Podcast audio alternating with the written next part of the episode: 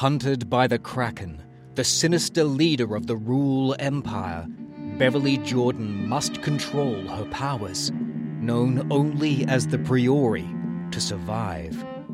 Believing her powers fit only for destruction and ruin, Beverly and her brother Charlie set off on a journey to find the fabled haven of Kriana, an underwater world where one can learn to split the fabric of time and manipulate the lines of power, where winged aliquines soar through the air and the shadows lurk in waiting for someone to release them. Will Beverly escape the grasping clutches of the Kraken? Or is she destined to become his weapon?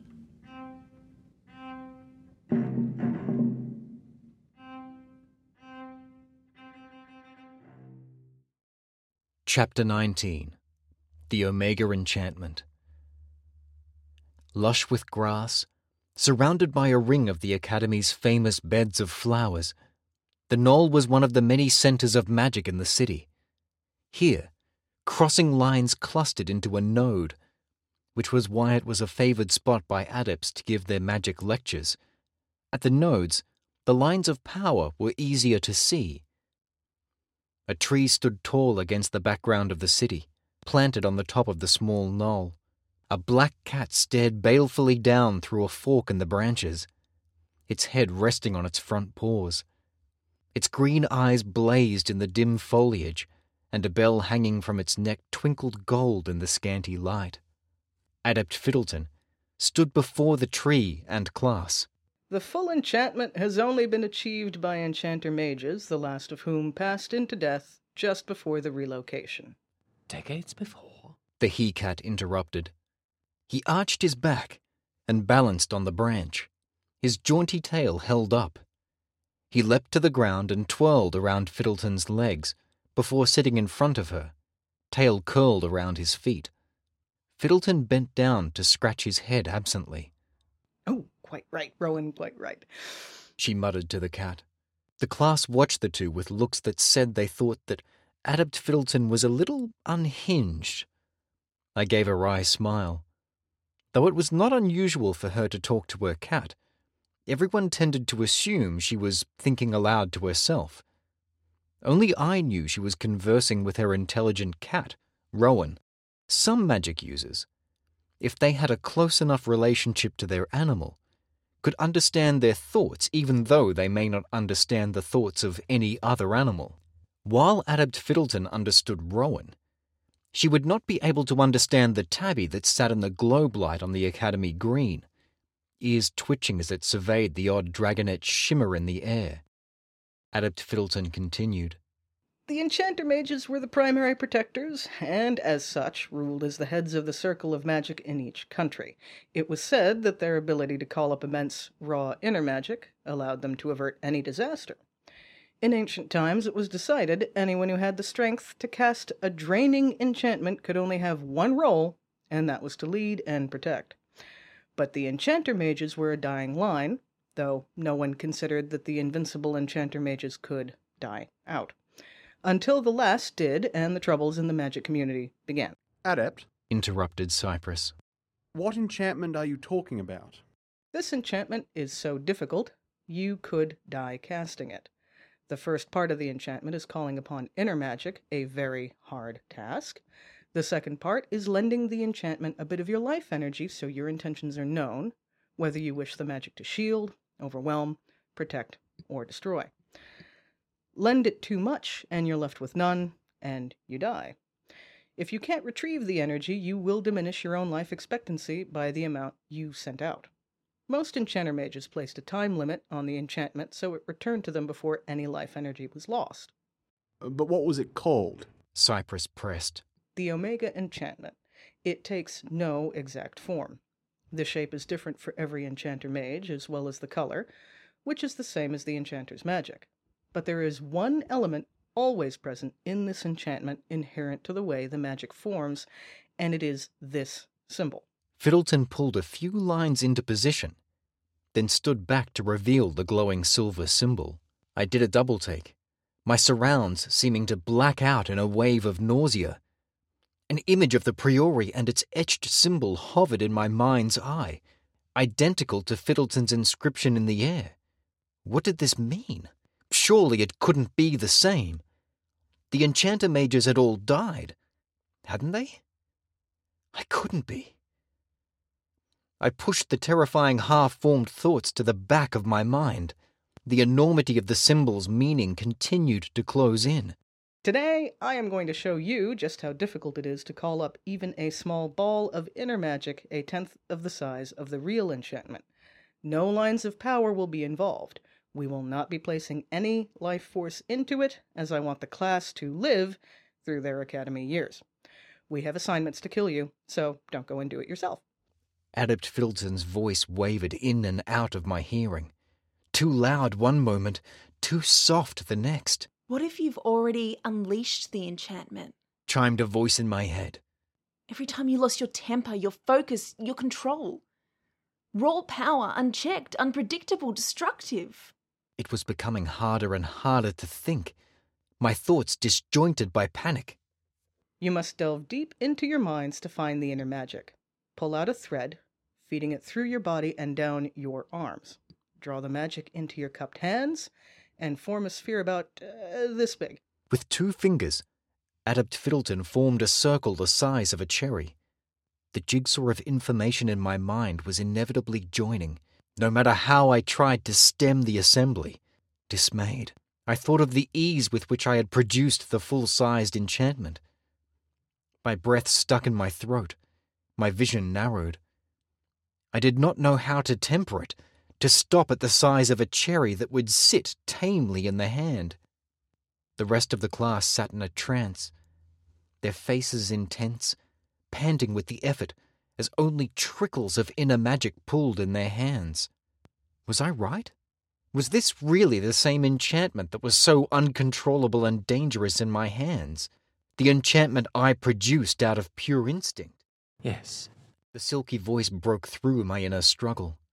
Rowan, his head tilted to one side, regarded me with unblinking green eyes. You are the enchanter mage. The rest are adepts.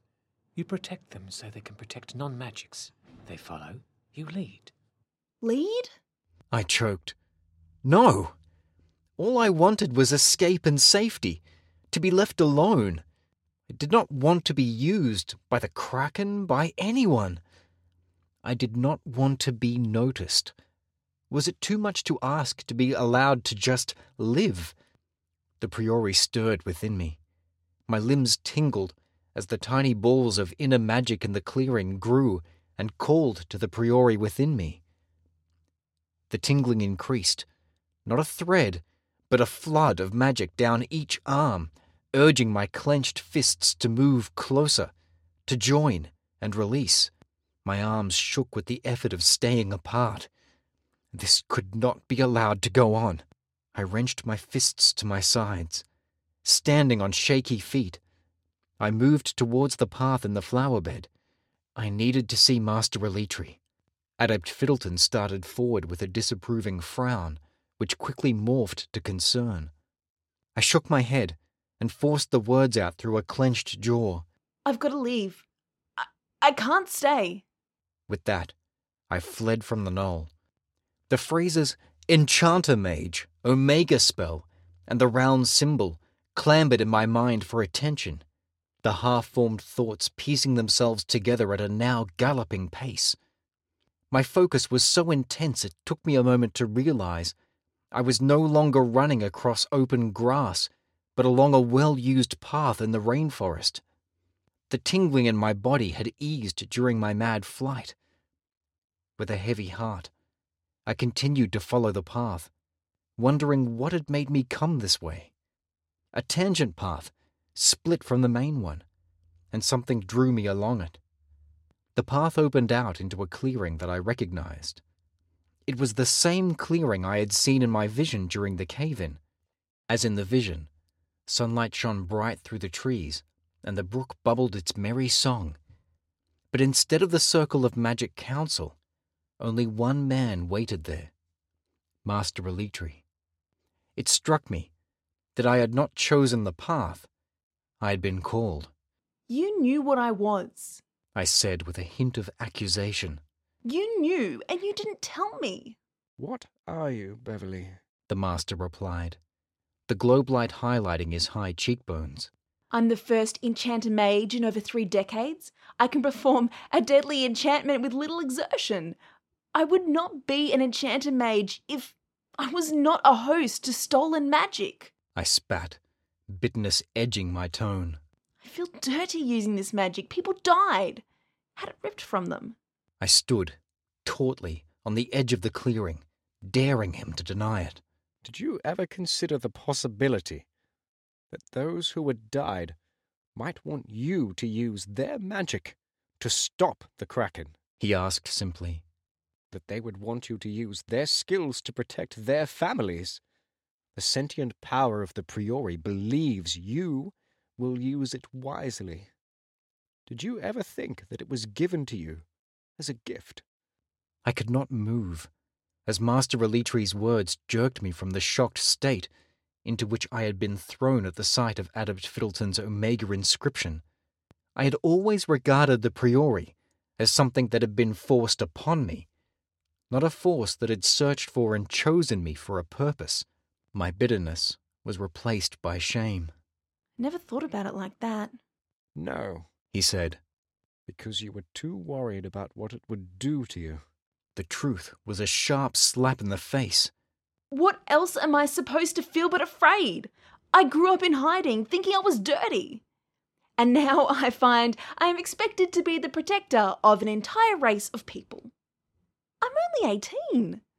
My outburst was met by the quiet stillness of the rainforest, a gentle magic softening the anger and the panic, until I just felt empty, on the edge of the stone circle, not daring to move forward. I am the first to admit we have made some dismal choices. We took our enchanter mages for granted, and now we are in a generation long standoff, unable to move forward without their gifts. You are the only one left, and as such, you are our only hope. We are incomplete without you.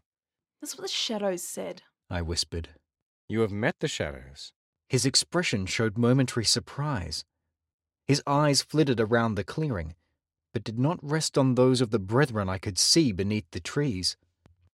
Now that I think about it, it was inevitable that they would seek you out.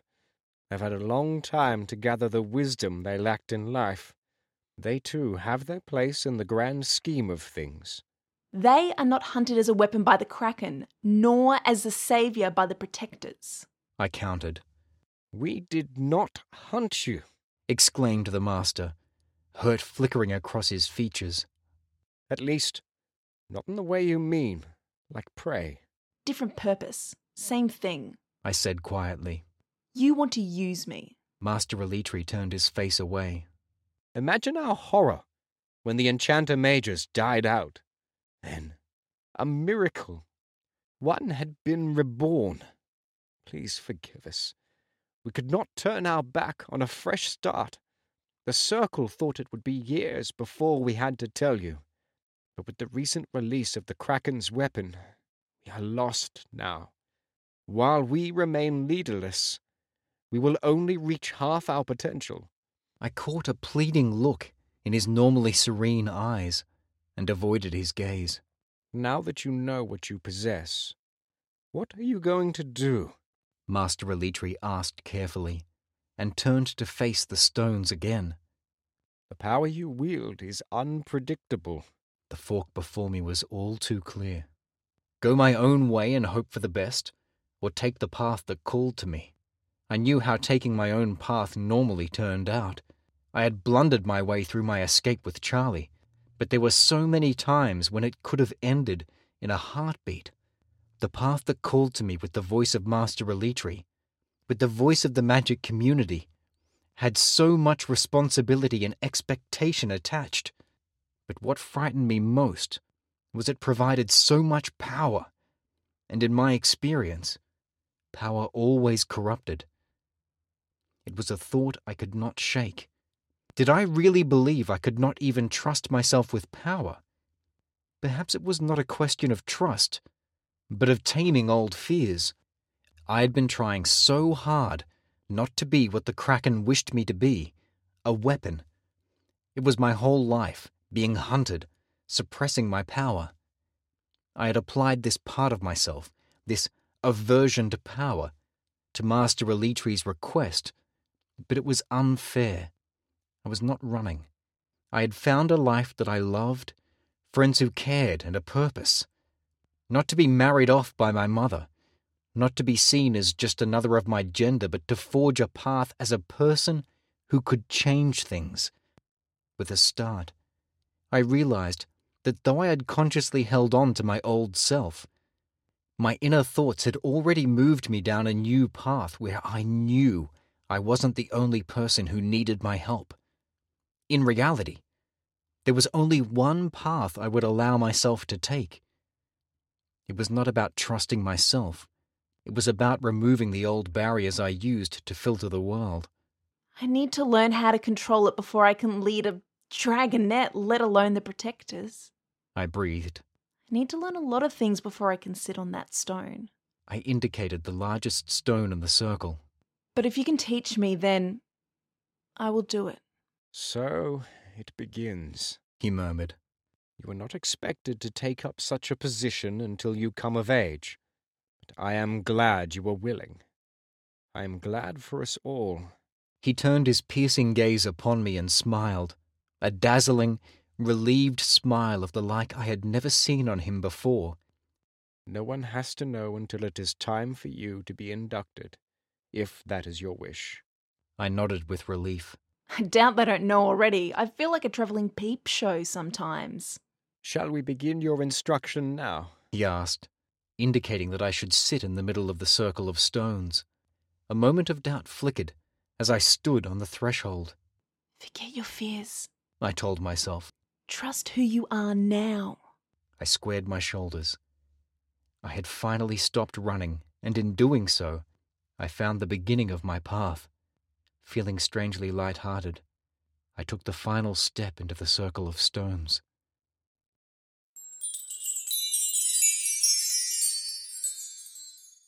Where did you go? asked Satine with nosy curiosity. Uh, Master Elitri wanted me. I replied truthfully. What for? She pried. Extra lessons. It wasn't a lie, but then again I wasn't telling the whole truth either. You look older. She observed. I placed my hands on my hips, thinking that she wasn't far off the mark. Thanks. I replied with all the false indignation I could muster. Seeing as we're stating the obvious, you look whiter. Satine shrugged dismissively. It's probably all those nightmares you've been having. They would age anyone. We were approaching a large hollowed out tree on the edge of the forest for our sight lecture. The class's lecturer was Dryad Doyle, so it was fitting her class was held in a tree. For hundreds of years, the tree had grown in the sunlight on the surface until it was moved to the grounds of Oceana during the relocation. Dryad Doyle and her band of future seekers spent most of their time in the confined hollow, drawing feelings of the past and promises of the future from the bark of the long lived tree to help them focus their predictions. Ever since meeting the far sighted shadows of brethren, I could not help but wonder what the Dryad would make of their methods. I wish we didn't have to take sight. It drives me crazy the way they don't give a straight answer. quipped Satine. Even a simple question is answered simultaneously by every seer in the room, each with some obscure linking thread. agreed Cypress. If you asked, would it rain, you'd hear, It will rain. Interrupted Satine, the sky will fall in buckets. countered Cypress. A light shower. Brief but ferocious. I added, Long but mild. From which you deduce, yes, it will rain. Satine concluded. Lightly at first, then develop into a storm that will pass over in half a day or so, with possible thunder and lightning, but only for a brief period of time during the middle of the storming period. Only mild winds are expected to be at this point in time. And perhaps you'll grow fairy wings in the deluge. I said, What if you're more specific, like, will it rain heavily, or do I need an oiled coat? Cypress wrinkled his nose. Future seekers can split hairs with the best of them. They are crafty blighters. You get a piece of the puzzle from each, never the whole from one, which you have to put together over the next hour before you can come up with an overly detailed description of what will happen. Too much of that will definitely age you. said Saturnay. At the threshold of Doyle's tree, I threw a comment over my shoulder. Are we still going into the city on the weekend? Wild griffins couldn't keep me from doing something half interesting in this place. Saturnay shot back. I lifted an eyebrow. Kriana was anything but boring.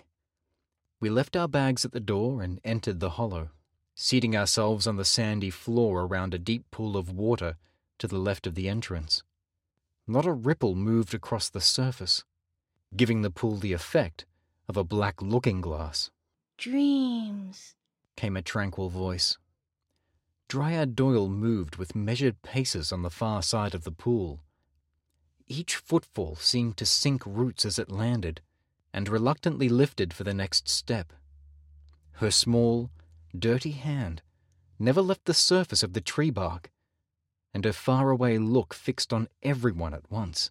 Dreams allow your subconscious to offer hidden information not known by the conscious mind. Or they're a gateway through which things supernatural might reach. Seeing the future is supernatural. I murmured to myself. Many truths can be found in dreams truths about yourself, true paths, and true seeing. A recurring dream will almost always have a truth hidden in its depths. I jerked upright and exchanged a meaningful look with Saturnay. I had never thought my recurring dream was anything more than a horrible nightmare. In each instance, I came to the decrepit house with the grand staircase divided in the middle. One set of stairs to the right, the other to the left. In the eerie quiet, a voice called to me, echoing in the large beams high above the dark room. It ended the same way, every time. The ghost's voice would get louder, and at the end of each dream, his last shout would be a little closer than the dream the night before. Yet here was Dryad Doyle, telling me there was something more to the dream than a bad night's sleep. Not sure I wanted to hear more. I leaned forward in trepidation. When I say a recurring dream always has truth, I do not mean the scene itself is real, but an element of the dream. Has a thread of truth. Offered one fey voice, Reveals future events. supplied another. has an obscure but truthful reference to the future. The dryad added to the many explanations offered. I slumped down. That told me precisely nothing. Sounds like a dream can mean anything you want it to mean. See, not a straight answer in sight. Muttered Saturnay from the corner of her mouth. At least you know something in there is true. Joked Cypress. But where do I start? What's important? The split staircase and dusty house, the creepy voice always moving closer, or the feeling I get in the depths of my stomach that something menacing is coming? I think the voice is the key. Began Saturnay. Analyze the feeling. Said Cypress at the same time. They glared at each other. Why don't I just measure the thickness of the dust? Was my sarcastic reply. Saturnay rolled her eyes. You could go with the simple explanation the split staircase indicates you're losing your marbles. Like Mad Marble? I asked with a shudder. Let's hope not. Saturnay smothered a laugh. Perhaps you're going about it the wrong way. For all the seers drive me up the ice tree, their predictions are super accurate. It's not because they can see more clearly, so the key must be in the method. It's almost as though, rather than fixating on one part of the dream or one possibility, they think about every possibility, even the most improbable ones. With every probability on the table, you can then throw out the ones that just don't fit. I mused. Look, you said that the ending is never quite the same. The voice getting louder with each finale. Obviously, your mind is leading you somewhere. It's just taking its time. Cypress reasoned. His ice blue eyes shone steadily in the dim globe light. But what if it's too late by the time it gets there? Saturnay shifted on the uncomfortably packed dirt, an elbow on each knee, hands cupping her face. Have you ever had dreams that have come true before? Not that I remember. But I've never had a dream this vivid and with my. I paused, the words sticking in my mouth, until I forced them out. My power boost during the cave in, I'm, I'm not sure what's possible now. I've been told I leak everywhere. I thought you'd been looking bluer recently. Saturnay's voice dripped with fake concern, Seriously, that's the best you could come up with. groaned Cypress. If we can piece this lesson together, then maybe we'll have no trouble with the dream. I retorted. There could be a million truths hidden within the confines of my dream. Each detail a possible truth waiting to be found and analyzed. It was time I made a list of every possible conclusion, even the seemingly unimportant ones. The problem was, I wasn't sure I wanted to know which part of the unnerving dream was the truth.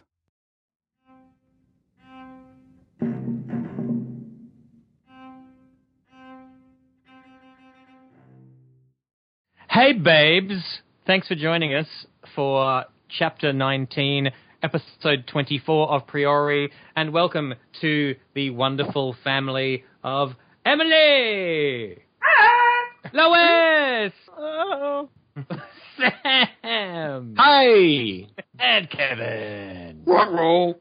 or Scooby Kevin, as we like to call him. You know, you had your Kraken voice on before when you said, hey, babes. I was like, whoa. Oh, God, did I? Oh, God. Oh, God. I mustn't do that too often. Like, And this you week, crack the Kraken Ghost tries speed dating. Yeah. Oh, Kraken pickup lines. Panties That's will exactly- fly off. Today Oh, we will yeah. unmask your. No, no, Oh. no, no. Oh, dear. Yeah, that's Oh, what we no, should no, do no. for a Kraken Goodreads. Like, like one of the end episodes is write pickup lines for the Kraken. Yeah, sure. Oh, good lord. Uh, which ones of these have I used? I can't possibly say them.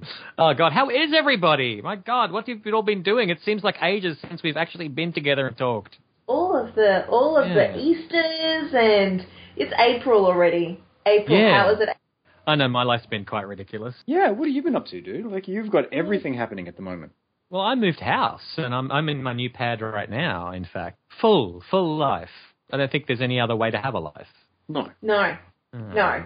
Not if you want to live to the fullest, Colin. Do you Yeah. want to live to the fullest? Are you going to be- take life by the Kraken's balls? Ow. Oh. Um, no, I want to be an extreme house mover. But how's everybody else been? Good lord, what's what's the go? Sam did his fun 24 hour play thing. I did. Like, fun is a word you Oh, can use. Yeah. Uh, so, how much did they have to do in the Hmm. 24 hours? Was that riding through to the. so the basic idea, like, so they in the program they had the um, the steps to take for their their version of the 24 hour musical, and it was one, pick a show, two, hold auditions without telling anyone what the show is, three, cast the show without telling uh, anyone what the show what their roles are, four, release a short list of 10 shows 10 days from the performance. Five, remove a show from the list each day until six, bring the musical theatre community of Greater Brisbane together for 24 hours of mayhem and mirth. Seven, have a fancy dinner and announce the show, and 24 hours later, the curtain goes up. And, and then eight was take all the profits made from ticket sales and donations and give it to local charities. And then six, nine was go home and sleep. See, my my fear with that sort of thing is the lines learning thing. Oh, You know, like I, Oh. I that's just the toughest part of the job is actually learning lines. And uh, you know, I've got a month before my next show opens, and I'm still crapping myself about getting So- all of the lines uh, done. And 24 hours, nah, g- uh, So uh, this is not. It's not just a show. It's a full musical with orchestra. right. So the orchestra had had 24 hours. The cast had everything, yeah. 24 hours. They, everyone had their first go at the same time. It was nuts. They had a they had like a, a designated sort of like quiet room, which was like the lights will stay off. It'll be dark. We're not. You know. You then don't, you woke up and you had shaving cream all over your face and your hands was in a hate cup that. of water. yeah. it was a really good group. It was just sort of like yeah. It was. It wasn't sort of like let's prank people. It was like no, everyone's in the same boat. If they need to sleep, you, they, you let them We'll sleep. draw a mustache on them. Um, and they had to. This is why you weren't invited, Emily. I wasn't it was between, based on like the list that had been slowly whittled down, it was between Beauty and the Beast and Cinderella, and it turned out to be Cinderella. And so I was like, well, like we're going to be doing a show, and the audience is going to be aware that not only have we only rehearsed for 24 hours, we've been up for 24 hours. Uh, they're going to be. I'm pretty sure they're going to be very forgiving. And I wasn't prepared. This was the most supportive audience I've ever had. Like the, the in the opening song when the townspeople all start dancing, the fact that we were like could form a line and dance in unison, just they exploded. They would Oh. and so it was amazing just to hear these these audiences laughing and just having a great time. It was great. There Uh, is something to there is something to seeing how much you can get done in those kind of constraints, though, in short spaces, isn't there? Like I've I've loved for years going along to Melbourne Game Jam, uh, and I go out and volunteer, and watching basically the stuff that those people pull together in 48 hours uh, is just incredible. uh, That's why it annoys me when people are like, fast writing is not good writing, and righty, righty, righty, and you're like, well, depends on how you use your Like- time. Well, like, don't get me wrong. Like Mm-hmm. this was this was probably one one of the biggest reactions I've ever gotten from an audience in any show I've ever done, but it probably wasn't like the best show I've ever done. It's it's it's impressive if we can if we can hit harmony once. It's impressive if we end on the same note at this at this point in the game. So, I think I, I can remember like I, I was like trying to make a joke about how I wasn't even tired, and I got like halfway into the sentence and fell asleep. on the drive home. When I woke up, my brother was like, "Did you just have a micro sleep?" And I was like, "I don't know. What what made you say that?" He goes, "Because you stopped half mid sentence and just sort of slumped." Oh, no. I'm like, Oh my god, anyone else before we do our job and discuss the book? I know, right? Oh, "No, fight, I am ter- we can do more. We can. I'm a can avoid terrible host. I'm so sorry. That's if that's it, then yes. You're fired. This is the last time you do this. I, I gracefully accept that admonishment. Chapter 19. Oh my god. Okay. Now we're getting to the nitty gritty. This is the Joseph Campbell. This is the, the last time that Beverly faces her faces her inner fears. I think, isn't it? I don't know whether it's the last time, but it's certainly one of the one of the m- most significant times that she she does that. I mean, like spent the whole book being afraid of the thing that she has and feeling dirty Right. and and feeling like she is non-deserving and feeling like she lucked out in a really horrible lottery Yeah. where like if you could imagine like a lottery where it's thirty million dollars but it's thirty million dollars of like you know people who've died in in in a mass genocide yeah, like blood money. uh, Right. blood money Di- blood diamond money the lottery ticket to that and have won she kind of feels like that and that's made her quite fearful of the the power and it's prohibited her taking control of it Yeah. because she's trying to suppress it, but you can't deal with things by suppressing them because they leak everywhere. Yeah, yeah, yeah. It's, Whether it's um, memories, whether it's magic, whether it's you know whatever. Yeah. It reminds me of um, slight diversion. This one, it's the, um, the the one of the philosophies of the artistic director of the Queensland Shakespeare Ensemble, who I who I work with quite a lot at the moment. Um, uh, there's a there's this rehearsal room attitude that a lot of people have, which is um, a lot of directors have, which is uh, leave your shit at the door. Um, but um, we're in we're in denial of that. It's the you you bring bring your shit with you because that's the stuff that we can alchemize and turn into gold. You know, it's um Yeah. and and if you if you do leave your shit at the door, you're going to be thinking about it the whole time. And it's going to be weighing on you, and it's it's going to stick to you, and it's going to impede your ability to be a good artist. But if you bring it in with you and embrace it, then who knows what sort of excellent stuff you can turn out. That makes a hell of a lot of sense because every performance is going to be unique, and that's one of the most natural things that will color a performance. So, yeah, it makes complete sense that instead of inhibiting it, you would allow it in rather than fighting it. So, at the very least, you're you're not basically, like you say, preoccupied with it. But yeah, that's a, it's a beautiful color. And it's interesting to sort of think that you know Beverly can kind of she she hasn't been thinking about it, but she can kind of see that both sides uh, are attempting to use her. Mm. Right. And and even even though one side is gooder than the the other side, still a matter of trying to force somebody's hand But at the same time, you know, Elitri fully takes responsibility for that and he says, you know, I know that we have done this thing and I know that it is not fair for you, but I also want you to think about how much good you could do Yeah. if you were the one to take control of it. Yeah. It made me a little angry that um, they didn't take good care of Beverly from when she was younger. You know, it, it when it might have mattered, where where she could have been nurtured to say, "Oh yeah, look, hey, you've got this big responsibility on you, and we're gonna we're gonna help you out in order to be able to deal with it when it matters the most." But it was, it's kind of like she's grown up with it, resenting it mm. because she didn't really know what it was. That how how, how Did useful. they know? No, they didn't know where Mm. she was. Yeah. In saying that, though, like I mean, like all of the enchanter mages had died out. Then the kraken happened, and then everything went to shit. In saying that, though, I mean, the circle had the potential to find, you know, people Yeah. like the young boy who died a couple of episodes ago. That's what I'm thinking about. Yeah. So I mean, like they can't say that they couldn't. If they really tried, they couldn't have found her. So that was the whole But- the beginning where they were trying to they couldn't find her, and then Satine had the plan where she's like, "Well, I've got this idea. I might be able to find her," and everyone was like, "Don't be silly." And so, Yeah. as if they listened to her earlier and actually sent like you know trained professionals rather than two Yeah. twins on a lark.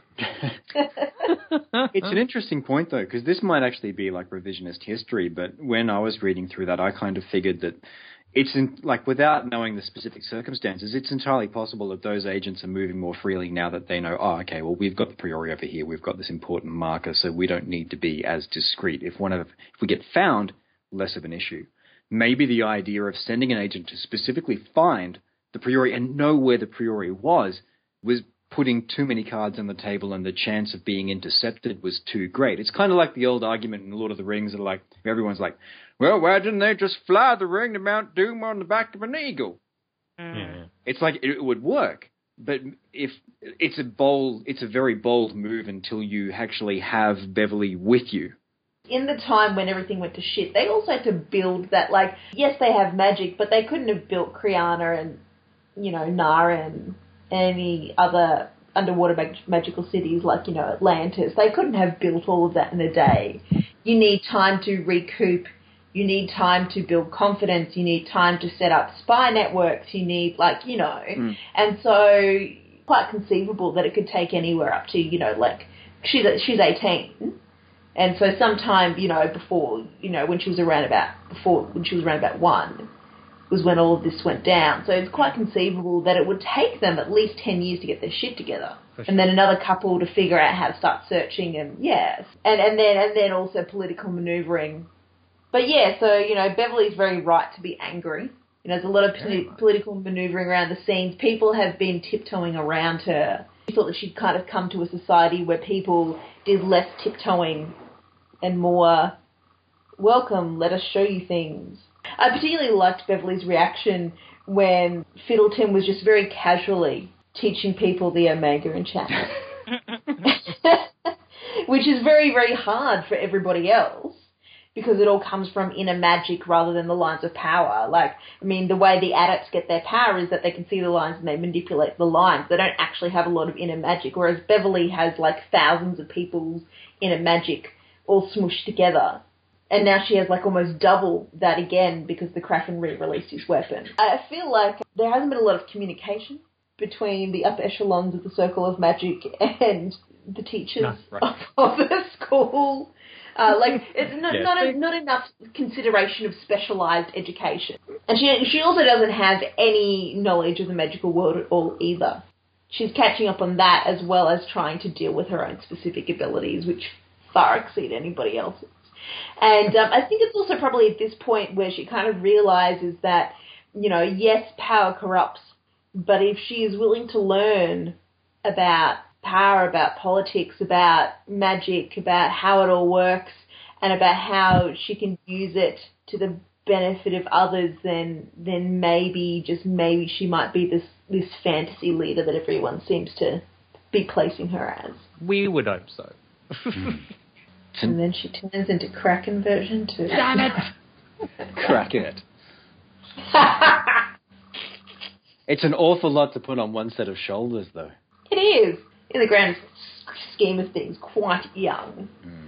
And still quite immature personality wise.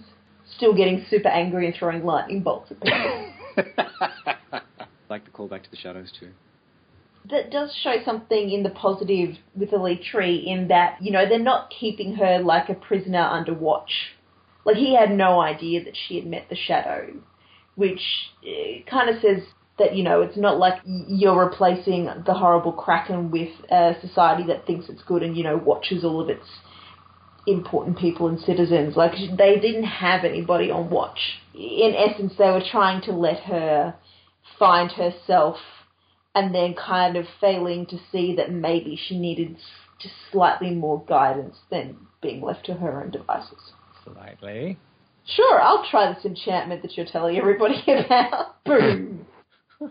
I just fried that cat. Sorry. Was that yours?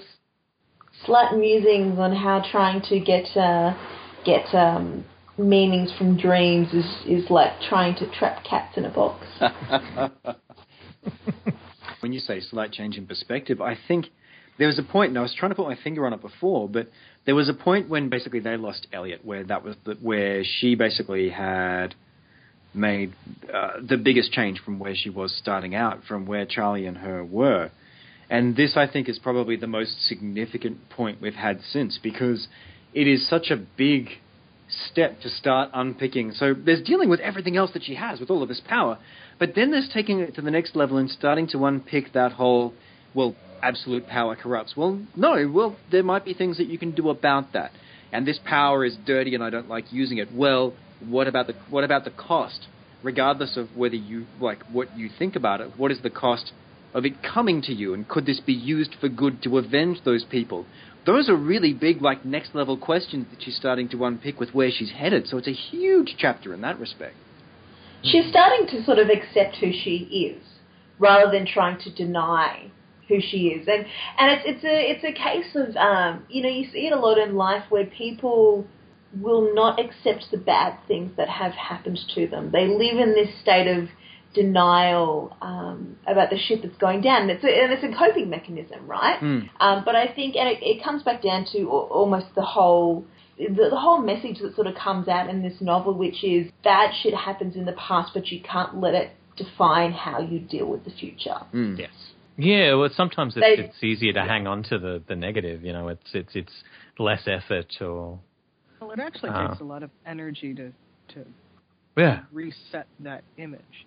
Because Sure. the problem is if you've got if you've got something awful in your past, depending on how awful and depending on how often that that particular scenario confronts you, there's a lot of recurring evidence that proves to you that it's probably better to just leave it alone because if you try to sort it out, you're just going to get slammed back into place by reality or circumstance or whatever.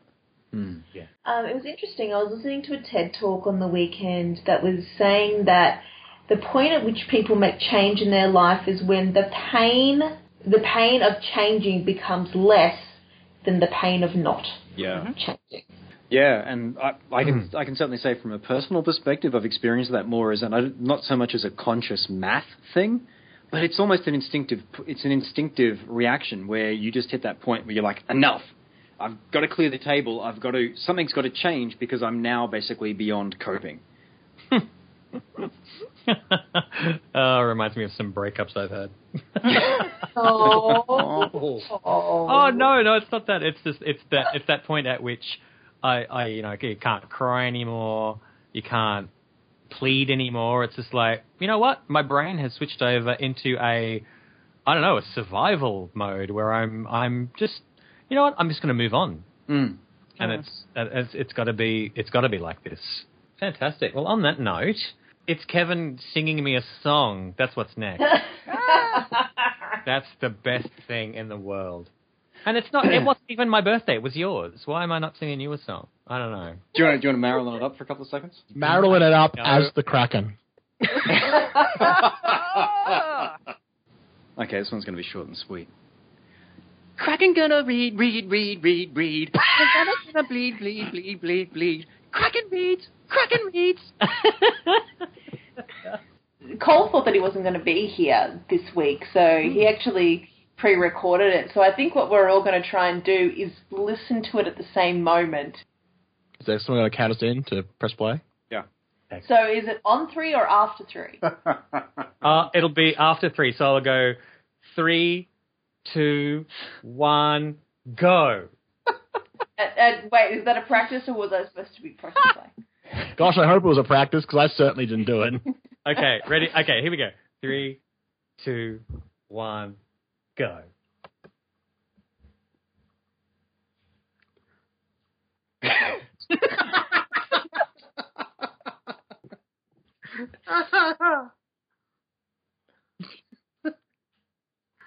oh God. Oh! oh. Oh. oh. Oh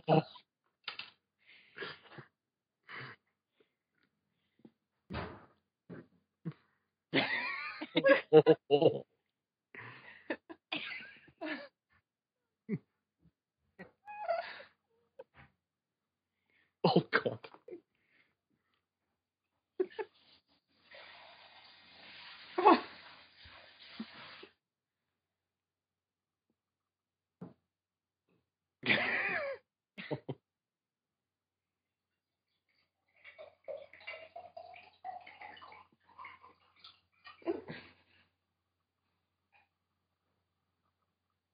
I've let a weapon go.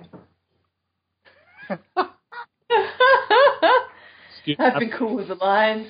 I've released my own weapon. if you know what I mean. I need to go hide under the desk for a moment. That and scrub. See, it's a little bit, little bit creepier when he, when she's thinking about Beverly. Uh, when he's thinking about Beverly, I should.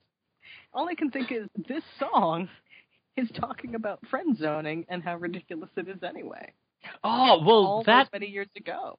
that, and I'm I'm going to take her off you like she's a piece of property, and Hmm. like fuck, man, it was such a sexy song back then, but now in hindsight, it's kind of Yeah. Of. Just has to be read in the right creepy voice for you to realize. Yeah. That that said, it, it it makes me completely recast the Kraken as Kylo Ren in my head. Oh. Makes me think that we should re-examine all '90s pop songs. Oh yeah, what is? I don't know. I'm bad. I'm bad with my music, and I don't even. I don't even know the names of things. Hey, that wasn't 90s. What's wrong with you? That was 1983, I think. That was when we uh, put onions on our belts. it was the style at the time. That's terrifying. I was just thinking of the Kraken looking in a mirror and and thinking that like maybe he doesn't see anything because he's a vampire. Is he a vampire? Did we know this? No, he's not. But but I just I wonder if it would make him creepier. maybe it would make maybe it would make Priori um, sell better to the publishers if I made him a vampire. Oh God. A no, maybe black. Sparkles. Kraken, the sparkling vampire. no, I don't think so. Oh god, that's the, it's a new ga- new game by White Wolf. Kraken the Sparkle. Oh. Nah.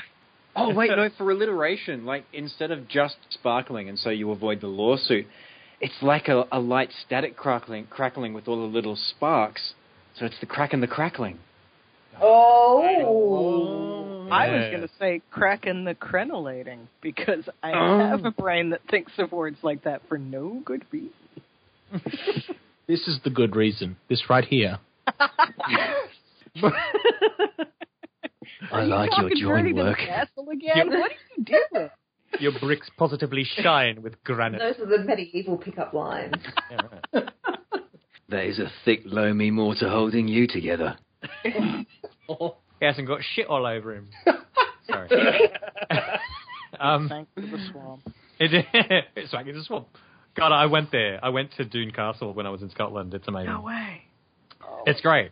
Where where almost all of the Holy Grail was filmed, and it's, it is one of the most amusing places I've ever been in my life because um, it uh, there's an audio tour by Terry Jones and um, Oh wow. and yeah, and and you can you know be in the scenes in in whichever scene of the movie you probably want. You know, where the, Do they the- hand you coconuts? they have some If they coconuts. hand you, They have Yeah! coconuts in the in the in the um in in the the gift shop that you can you can you, borrow. Yes. Um. But yeah. borrow, Yes. Oh. borrow. or did you steal them? I might have them in my cupboard still. Oh well, you know, a sparrow probably brought them over from England to here. Um, the African swallow.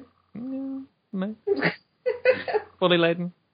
Look, um, I, I wanted to segue into the last section, the penultimate section of this uh, podcast, with the amazing science facts that continue to amaze us. And I was going to start off with my own because um, I, uh, mine's about a bird. Indeed, it is. Most people think that, oh, well, you know, people probably already know this science fact already, but it's the it's the one that charms me the most. Well, you know how the cheetah is the fastest land animal, hmm and it can run at you know up to about seventy five miles an hour. Yeah. There is a faster animal than that, What? but it's it's not a land animal. Dun, dun, dun. It's a it's a bird. I know what it is. Yes, and it's my favorite bird ever because, you know, traveling at what, close to 400 kilometers an hour in a dive is quite amazing. It's the peregrine falcon. Yeah, its And that's a wings don't come speed. off, which is actually a, a huge. It doesn't like it doesn't die from friction, you know, be- because it's Listen, so most aircraft, Yeah. if you were to dive at 400 kilometers an hour, the wings are going to go bing. Yeah. bye bye wings. Oh, I need those. Oh crap. You are the wings beneath my body. I like. I really like our like random ending segments. You just you learn so much. Oh god, yeah. Emily, what's your favorite science fact? Uh, all of my favorite science facts are basically like starters for apocalypse novels. So, Oh, cheery. Oh, good. so, so one of my favorite science facts is uh, on the ocean floor where you have tectonic plates spreading, Oh god. um, and so you get like magma bubbling up hmm um, and forming new ocean floor. And so what happens is that when uh, magma freezes into solid basalt to make that ocean floor, um, it freezes in the orientation, all, all the magnetic material in that magma freezes in the orientation of the magnetic field on Earth. Hmm. And so, what they have found, looking at this cross section of ocean floor from separating plates, is that all of the magnetic material is pointing in one direction at the moment, but directly next to it is a bed of rock where all of the organic material is pointing in the opposite direction. And then there are bands of this where all of the organic material is pointing to the current magnetic north, and then the and then there is another band which is pointing to the current magnetic south, and it's back and forth. But the thing is, is that there is no like gradual variation from north to south. It's like an immediate cut. It's Like like, so- there- somebody there pulls is- a lever and bunk. Yes, and and Ah. bam, the, the magnetic orientation changes, and from that they realize that every two hundred thousand years or so, the magnetic polarity of the Earth switches Huh. like instantaneously. So you know it doesn't happen gradually over the period of a couple of months or a couple of years. It's like an instantaneous switch, and if you know, taking into the regular laws of electronics and magnetic fields, a changing electricity generates a magnetic field, and then changing the magnetic field generates a movement of electricity. So if you had the magnetic field of the Earth switch poles in Ah. you would basically generate massive amounts of electricity and you would fry anything on Earth that was Right. turned on at the time. I was about to say, I mean, how's this going to lead to apocalypse? And you've just given us the key. Yes. My, why does my cell phone work? Um, the electrical burns That's- are a bigger problem. yeah, yeah. Did you know that you're on Massive fire? changes- That's right. Massive changes in electric field creates. I can't Instagram my creates- third degree burns. Uh, yeah, so like a lot of things would be on fire, I'm assuming. A lot of things would be melted. I don't know, considering how large a surge of energy it is, I don't know how switchboards, like whether fuses would blow or whether things would just Yeah. simply melt down. It's hard to know with a magnetic field size of the frickin' Earth. Yeah, it But would. we're willing to find out. Yeah. it would. It would kill a lot of things. On this episode So- of Worldbusters. Yeah, so there was that one. And then another favourite uh, science fact is that uh, in the permafrost in Siberia, these prehistoric, uh, m- like massive viruses Yes! that you, I think, I think you can see them without a microscope. Um, and the permafrost is melting, and the viruses have actually just been lying dormant in the ice. And as the permafrost is melting, the viruses are basically becoming active again. Right. So, also Whoa. another apocalyptic launch point. Yes. Let's get on that and find a cure before we're all fucked. Saying global warming. wow. This is why you should care about global warming, people. Yes. Disease, Yes. pathogens, giant, giant pathogens. Could, Just gonna eat you. Giant Not even gonna bother to infect you. They're just gonna smother you. could be a zombie apocalypse, god damn it. So there you go. Those are my favourite science facts. Great. Sam! So when we talked about this at the beginning, that this was how we're going to end, I didn't really have any science facts that just jumped to mind, and so I was looking around at just interesting science things, and I was gonna, I the one I was- thought about was all the stuff that um, Tesla's doing. I think that's really neat. Yes. Um, with their um, electric cars and now their um, their battery, which I've started actually seeing around the city. Hey, where are they? In the car park, I think it's the Myer car park. Yes. Did I'm- you know that if you have an electric car, you can park at their car parks in Brisbane City for half price? That's awesome. No kidding. I did not know that. With Emily's talk of like apocalyptic things, it remi- it did remind me of something less apocalyptic but kind of interesting. Uh, a friend of mine actually uh, has has shown me a, uh YouTube channel called Because Science. And it's basically this guy explaining often quite nerdy things. You know, why does Kylo Ren's lightsaber work? Where should a vampire bite? And then he explains it the idea explaining it with science, and he goes, "So why? Because science." Um, but the one I liked from that is that they he talked this whole thing about um, the char- the X Men character um, Iceman, how in actual fact the, when he freezes makes like his like an uh, an ice armor because it happens so quickly. The release of energy from that kind of flash freezing should just be like a walking bomb. Right. Oh. Um, so every time, whenever he, whenever he sort of activates his powers, he should just like everything around him should just vaporize because of the Yeah, because yeah. of this like out because this this shockwave of heat would just shoot out. Yeah. Yeah. You literally just Google like you just Google YouTube because science. It's like the first one that comes up. Hey, Lois. Yes. Okay, I'm gonna see if I can get Loki to do this. My favorite fact is about kitty cats. Come on, come on, meow for me. Can you meow? No, mommy, screw you. Right, come here. Oh my god, so, my cat, my this particular cat is like ten kilograms heavy, and my other cat is trying to steal my chair now that I've gotten out of it. So, all right, my Loki. Hi, my Loki cat. You don't fit on my lap, do you? That's okay. We'll figure it out. So anyway, my favorite fact is about is about kitty cats and the fact that in when they're feral, they don't really meow. They don't vocalize. That's just not something that they do.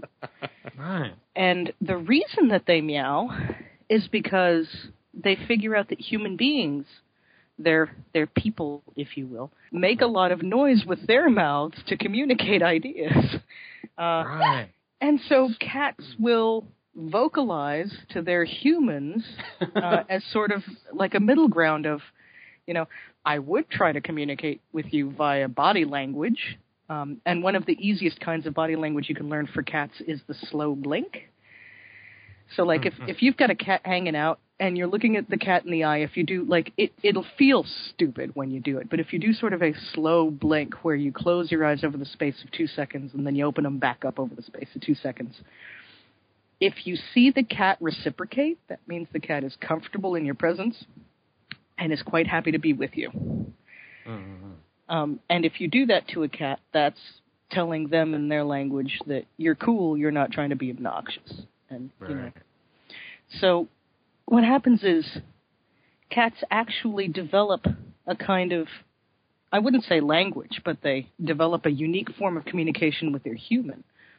So while dogs can actually recognize uh, human facial expressions and will mimic them, so that when a dog looks worried, he's probably worried. So when you say, "Oh, look, he looks like we totally caught him in the act," he is genuinely looking like you caught him in the act. um, cats create a unique form of communication with each of their owners. So, like, I wouldn't be able to understand um, the communication between Kevin and his cat, but I can understand when Loki likes to have a chat with me when he's on the ground floor and I'm on the top floor. And he's like, Why are you not down here giving me cuddles? What is this deal?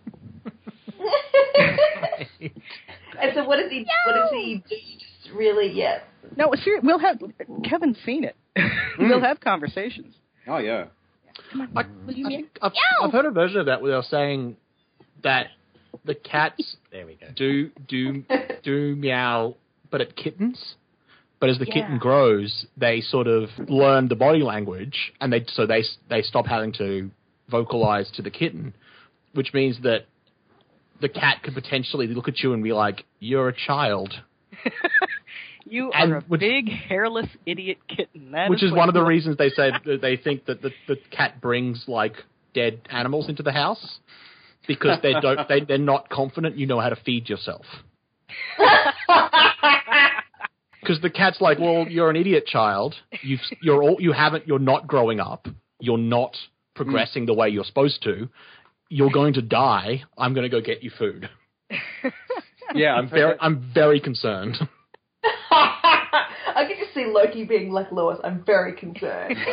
It all makes What sense. is your problem? How many little roaches have we brought to you, dude? No. Well, there was there was another there was a guy there was this picture series. There was a photographer, and like a sea lion came up and basically did the same thing. Kevin! Now, I've mentioned this before, but uh, I'm going to come back to an old favorite. I would like to talk to you all about the wonders of ergotism. Yeah. Is that when I touch myself? At... Yeah, I, no, I was going to go for lyric there, but I but I fumbled it. Um, ergot's a fungus. It Right. has toxic uh, compounds in it that are very similar to LSD, and Are you talking to us about magic mushrooms, Kevin? not quite. Uh, hold quite, on, but- hold on a second there, because we're, we're going to come close. We're going to come close, and then we're going to veer off in a hor- in a horrifying direction. So it infects grain. So think about basically sort of early societies, like medieval societies in particular, where you have uh, a very small food basket that is responsible for uh, probably most of the people in a given area. So you think about like a small town, for example, and they're going to chances are they're going to be getting their grain from the same fields. If not, then basically it's going to ha- it's going to have a chance to spread across most of the the bread basket for that particular town. Now, ergotism comes in two forms. And so when basically it infects grain, it will infect that grain to the point where if it's b- baked into bread, if that bad, if that bad grain is, in, is baked into bread, the fungus survives. Now, there are two different forms of ergotism. Uh, it can manifest as what is referred to as convulsive ergotism. That can give you painful seizures, spasms, convulsions, hallucinations, mania, or psychosis. So that gives you the whole magic mushroom thing that you were angling for there. Oh, but wait, it gets Forever? uh, no, for a, well, for a period of time. But the thing with ergotism is it's so severe, and it was at it mostly it was a problem at a point in time where our understanding of medicine wasn't progressed enough that. Uh, you would, what would happen basically is people who were suffering from this would be put in uh, institutions or asylums. They were there were basically uh, asylums full of these people because it, when it hit, it was so widespread. It was basically a plague. Uh, so convulsive ergotism, we love that one. But let me tell you about Love it. gangrenous ergotism, also known Oh. as ignis sacer or holy fire. Please tell us more. Yes. I will. Nausea, limb pain. Okay. Oh, and extremities may turn black and mummified, causing infected limbs to spontaneously break off. That escalated quickly. I mean, I wait. feel like the Kraken shouldn't have bothered building a weapon. He should have just introduced that to like Eat this the grand bread. It's just been like the devil. It was the devil. Mhm. He was been cursed by a witch. I feel Everyone like you eat were your burying, shrooms. I feel like you were burying the lead a little bit there. It's like, what are the hmm. symptoms? Well, it's this, it's this, or your arms fall off. Wait, what? But the thing is, e- the like that psychosis though. Don't skip over that because there's a there's a gr- there's a book by Oliver Sacks which is on my list of things to pick up called Hallucinations, where apparently he like he goes through. There are theories where historians say, "Oh, Salem Salem witch hysteria could have been this, probably was." Uh, things referred to as dancing plagues as well, uh, which happened during the 14th and 17th century, which I'm Yeah, less familiar isn't with. it related to like Saint Vitus's dance? Yes, yes, that was a reference. Now I haven't listened to the podcast episode in a while because I picked up this from Stuff to Blow Your Mind. Um, Oh, but no, yeah, no, this is this is me reading stuff when I should be asleep. Oh no no absolutely absolutely like I, I get that you know you're you actually understand this stuff whereas I've I've just picked it up from listening and going that's really cool Oh, but yeah, you yeah, credit me with far more comprehension than I actually had. But no, you're absolutely yeah, you're absolutely right. They do name check Saint Vitus's dance in this, so that's one of the things that it's potentially been attributed to. Like we don't know for sure, but they're like, well, could have been that. So you get these situations where they talk about there are some historical accounts of potential like uh, what was possibly an um, ergotism infection. And the descriptions of what is happening in these towns, it is like a nightmare landscape. People are just losing their minds completely, acting completely irrationally. Things like you, you'll have, you know, just spontaneous orgies, for example, or just people doing this. If you imagine, like, whenever, like, uh, horror films, like, dip into that hole, and now here's a little bit of hell. Like, there are, there are historical records where you can pick up points where, like, people are like, well, actually, this matches this, and it just sounds terrible. Can you imagine what would happen if one of them had the priori in them? And they ended up with one of those infections. But Omega. maybe if the priori. Thank you for that. Oh my god, I love the science. I love the little diversions into into the world of fact, which are terrifying and brilliant and altogether amazing. Because we run out of time, unfortunately. We're Very good people. So um, we will have to leave you, but um, we will be back another handful of times now because we're, Well, we're actually well, running we- out of book, aren't we? We are running out of book, and um, and and we actually calculated that this will be the last time Colin Mm. does the hosting for it by because there's only five. Well, this is like another four episodes and Mm-hmm. five four episodes, and we're done. That'll be it, yeah. Well, we'll say goodbye to you for now, but we'll be back in a little while. Uh, but yes, um, say goodbye, lovely people. Uh, Goodbye, lovely people. Bye. Oh, someone had to say it. And we'll float over to the gag reel, which is full of fun and mistakes. Good night. Good night. Good or morning, whenever you listen to this. Mm. Good time zone. But was it a dream? They're crafty buggers. Buggers? That's not at all what the line is. They're, It's what you want to say. Yeah. It's a, you know, They're natural craft- word to come after they're, crafty. they're crafty buggers. They are crafty. Mm, crafty? They're crafty. They're real crafty. Crafty blatters. Future seekers. Can... Fuck you, Bump.